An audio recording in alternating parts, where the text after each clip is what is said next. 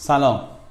شما ششمین برنامه مدیران مدبر رو ملاحظه می کنید توقعات متناسب. چقدر از توقعاتی که شما مدیر عزیز و توانمند از نیروها و کارکنان خودت داری با عوامل مختلف توی سازمان و ویژگی هایی که خود اون نیرو داره متناسبه. صحبت ما توی اون جلسه مبنی بر اینه که چقدر از توقعاتی که مدیران در سازمان ها دارند با شرایط موجود در سازمان تناسب داره. موضوعی که شما باید بهش توجه بکنید اینه که اگر شما توقعاتی رو که طبیعتا از نیروهای خودتون باید داشته باشید رو متناسب با عواملی که در این ویدیو براتون معرفی می‌کنم تنظیم بکنید این توقعات به احتمال زیاد برآورده میشن. و نیروهای شما بابت وجود این طبقات احساس بدی بهشون دست نمیده. شما مدیر عزیز حتما مجموعه خودت رو راه اندازی کردی تا به دستاوردهایی توی این مجموعه برسی که طبعات ناشی از رسیدن به این دستاوردها رو همه نیروها ازش بهرهمند میشن. حتما بقای شغلی، بقای سازمانی و وجود تو در بازار کار خودت وابسته به اینه که رشد کنی و نتیجه های مطلوب بگیری.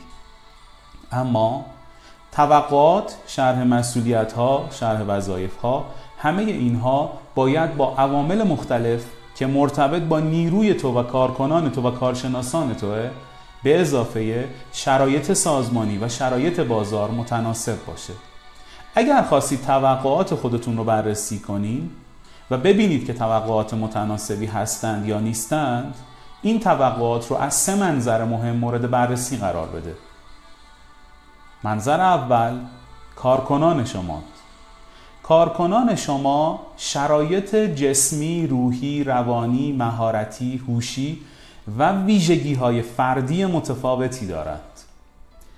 شرایط جسمی بعضی از کارکنان اجازه انجام بسیاری از امور رو نمیده.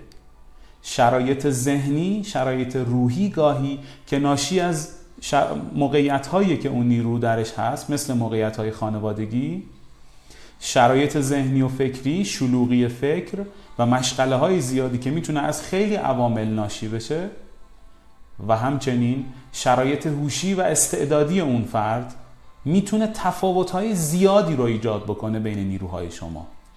وقتی که توقعی رو از نیروتون دارید بررسی کنید ببینید که چقدر شرایط فردی و ویژگی های فردی در اون نیرو کارمند یا مدیر میانی شما وجود داره و هست که می‌تونید متناسب با اون توقعات خودتون رو بهش اعلام کنید. بعد از اون سراغ توقعاتی برید که متناسب هستند با شرایط سازمانی شما.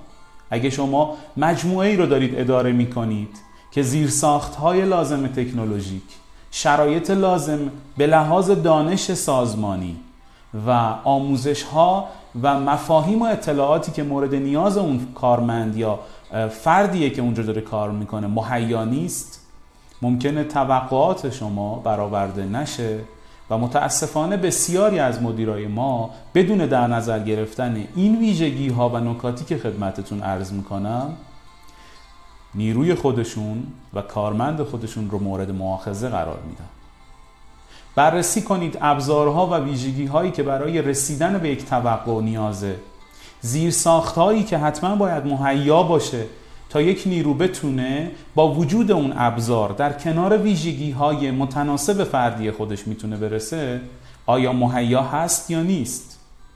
برای رسیدن به سطح مطلوبی از ارتباط با مشتری حتما نیاز به استراتژی ابزارها و نرم افزارهای لازم برای رسیدگی به مشتری است. نه صرفا اینکه مدیر درخواست بکنه که به مشتریان من رسیدگی کن اطلاعات و آمار اونها رو به من بده اما هیچ ابزاری رو در اختیار قرار نده. پس دومین ویژگی که شما باید بهش توجه بکنید اینه که باید شرایط تکنولوژیک و استراتژی های سازمانی خودت رو مورد بررسی قرار بدی که آیا برای تحقق اون توقع مهیا هست یا نیست. و سومین موردی که باید در نظر بگیرید شرایط بازار و سهم بازاریه که شما در مجموعه خودتون به لحاظ محصولی یا خدماتی در اختیار دارید.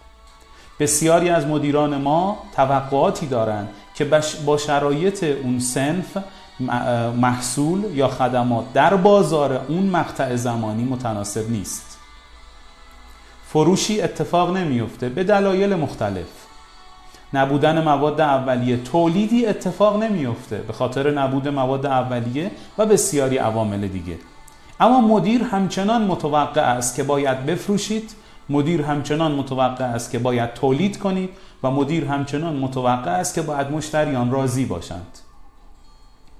اگر توقعی رو اعلام می‌کنیم و توقعی رو در سازمان خودمون منعکس می‌کنیم حتما باید از این سه منظر منظر بازار ویژگی های فردی و سازمانی از این فیلترها عبور بدیم و اگر شرایط لازم رو در حد مطلوب و نه صد درصد در حد مطلوب برای نیروها مهیا کردیم و اون فرد رو با ویژگی های فردی خودش با شرایط سازمانی و شرایط بازار و بیرون بررسی کردیم و ازش توقع خودمون رو اعلام می‌کنیم و ازش خواسته خودمون رو می‌خوایم که به بهترین نحو برای ما انجام بده اون موقع می‌تونیم به این نتیجه برسیم که آیا این نیرو متناسب با سازمان ما هست و در جای درستی قرار گرفته یا نه.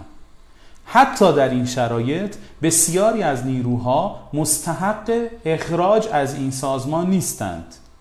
بسیاری از نیروها در جایگاه خودشون قرار نگرفتن. مجموعه های زیادی رو روبرو شدم و در تجارب شغلی خودم باهاشون برخورد داشتم که نیروها سر جای خودشون نبودن. و متاسفانه در کنار توقعات مدیر که های اون هم در نظر گرفته نشده بود به این نتیجه رسیدن که این نیرو مناسب ما نیست. پس اینو توجه داشته باشید که ما سه فیلتر مهم رو در این ویدیو تذکر دادیم و یک نکته مهم. سه فیلتر مهمی که گفتیم بررسی کنید و بعد توقعات خودتون رو به سیستم اعلام کنید و به نیروها ابلاغ کنید اینه که ویژگی های فردی شرایط سازمانی به لحاظ تکنولوژی و استراتژی و یادگیری و آموزش و شرایط بازار رو به لحاظ مهیا بودن همه چیز برای تولید، فروش و مشتری مداری بررسی بکنید. و در پایان نکته طلایی که باید بهش توجه بکنید اینه که شما مدیر توانمند و عزیز از خودت سوال بکنی. آیا نیروی من در جایگاه درستی قرار گرفته یا نه؟ از افرادی که در این زمینه تجربه دارند کمک بگیرید. تا به شما بگن که نیروهای شما در جایگاه خودشون هستند یا نیستند. اون موقع هست که شما مجموعه بسیار بهرهور بسیار متناسب و بسیار رو به رشد رو خلق خواهید کرد.